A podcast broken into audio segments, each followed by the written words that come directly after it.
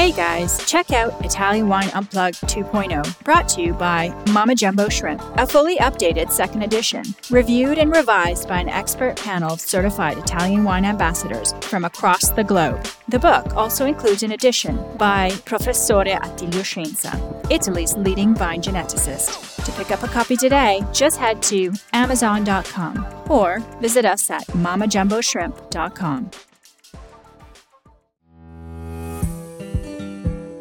Welcome to another episode of Everybody Needs a Bit of Scienza. Join us as we bring you this five part series of the Professores Advanced Seminar at Vinitaly 2023. It's called Viticulture of the Future Resistant Vines. In this advanced seminar, Professore Attilio Scienza shares some reflections on the viticulture of the future, focusing on the characteristics of resistant vines. Europea ci propone riduzione del 50% il termine del 2030 della, della, chimica, questa riduzione dell'uso dei fertilizzanti, ma ci ha pensato, pensato la guerra in Ucraina a ridurre il consumo dei fertilizzanti.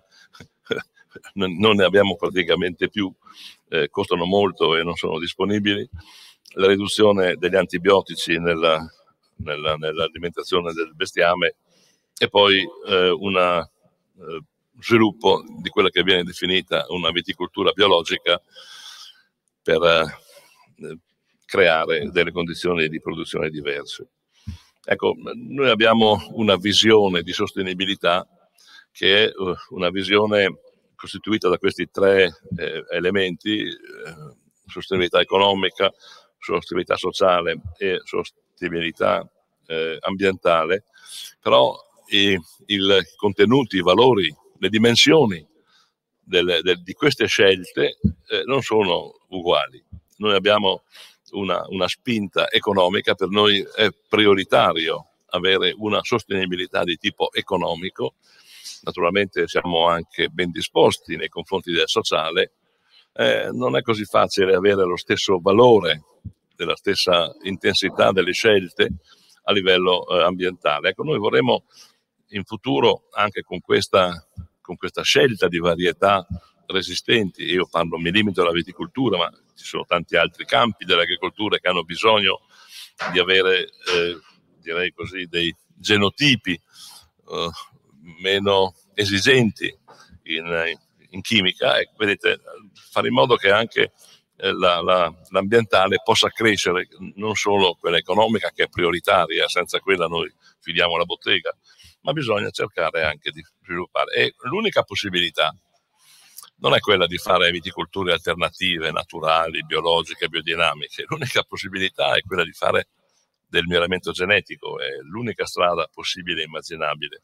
Vedete, noi abbiamo di fronte tante proposte, Il, i social sono molto attivi nel comunicare anche molte false notizie, molte fake news, eh, si danno veramente molto da fare a raccontarci eh, cose che non esistono, una, de, delle narrazioni veramente fatte per persone sprovvedute, io dico. Ecco, io penso che non dobbiamo farci ingannare dalle, da queste notizie, dobbiamo invece avere di fronte a noi obiettivi molto precisi e io parto da una domanda, che è una domanda scontata, possiamo dire. Eh, qual è la nostra scelta in futuro? È una scelta della chimica, una scelta di quello che ha fatto la ricerca eh, negli anni passati o è invece una scelta genetica il nostro futuro?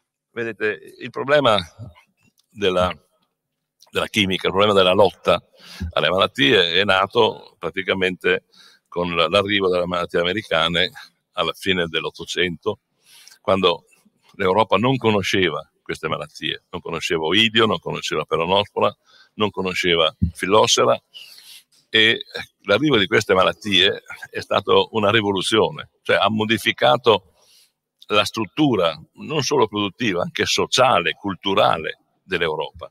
Pensate a quante zone sono state abbandonate di viticoltura antica, Pensate a quanta gente è dovuta scappare dall'Europa per andare nelle Americhe o per andare in altri paesi perché non c'era più da lavorare. Are you enjoying this podcast? There is so much more high quality wine content available from Mama Jumbo Shrimp. Check out our new wine study maps or books on Italian wine, including Italian Wine Unplugged and much, much more. Just visit our website, mamajumboshrimp.com. Now, back to the show.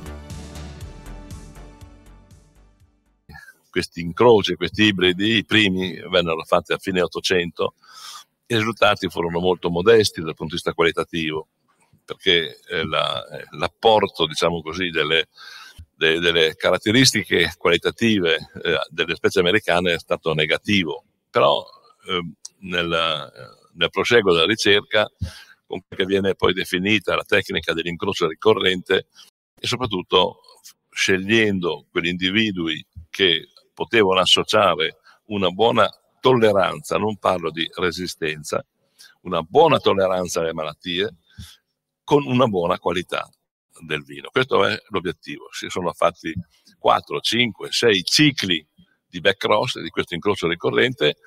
Adesso eh, siamo in una condizione molto eh, particolare perché non, non si può più di tanto diluire questa resistenza, non si può andare molto avanti, però si possono fare altre cose queste altre cose sono state suggerite dallo sviluppo della ricerca genetica, dall'analisi del DNA e soprattutto dal fatto che ci siamo resi conto che le fonti della resistenza, che sono quei geni che sono presenti nelle specie americane, ma anche in vitis vinifera, sono molti, sono moltissimi.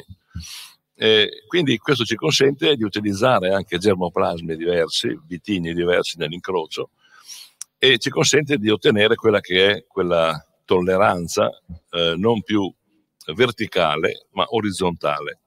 Cosa vuol dire tolleranza verticale e tolleranza orizzontale? Beh, se io uso una sola fonte di resistenza, eh, ottengo una pianta resistente o tollerante, diciamo forse meglio, che nel tempo però rischia di perdere questa tolleranza perché il fungo, la peronospora, continua a produrre nuovi eh, elementi di variabilità, si adatta al, al, alla pianta tollerante e dopo un po' supera quella barriera, per cui quella pianta non è più tollerante. Questo è successo, sta succedendo con, con eh, degli incroci fatti 30 anni fa, 40 anni fa, usando una sola fonte di resistenza, che hanno sempre meno capacità di essere tolleranti. Ebbene, usando più fonti di resistenza, quella resistenza o tolleranza che era verticale, cioè era concentrata praticamente su un gene, diventa orizzontale, si allarga e a questo punto il fungo non riesce più ad avere così tanti mutanti da poter superare queste fonti di resistenza. Questo è un elemento determinante per il futuro. Si chiama piramidizzazione della resistenza, la resistenza viene piramidizzata, eh, ottenendo per questa piramide molte fonti di resistenza.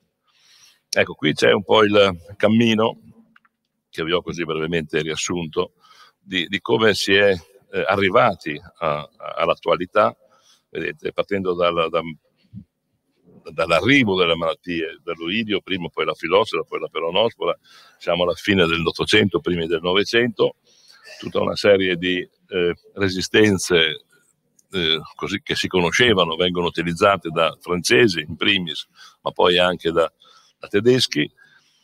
Eh, verso la fine del, cioè, i primi anni 2000, possiamo dire, eh, con lo sviluppo dell'analisi della, del genoma della vite, quindi con questa analisi della, della, del DNA, eh, si sono cominciati a individuare a livello molecolare i geni che sono responsabili della resistenza.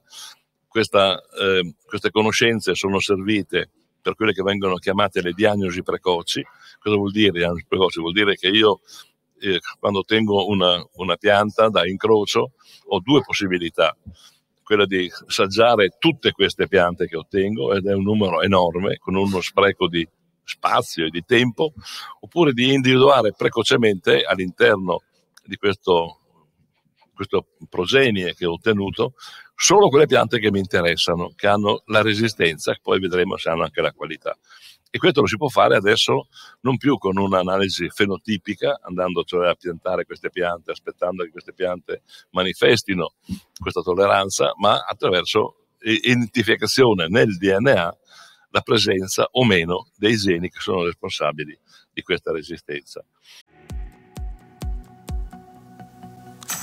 Listen to the Italian Wine Podcast wherever you get your podcasts. We're on SoundCloud, Apple Podcasts, Spotify, Himalaya FM, and more. Don't forget to subscribe and rate the show. If you enjoy listening, please consider donating through ItalianWinePodcast.com. Any amount helps cover equipment, production, and publication costs. Until next time, chin chin.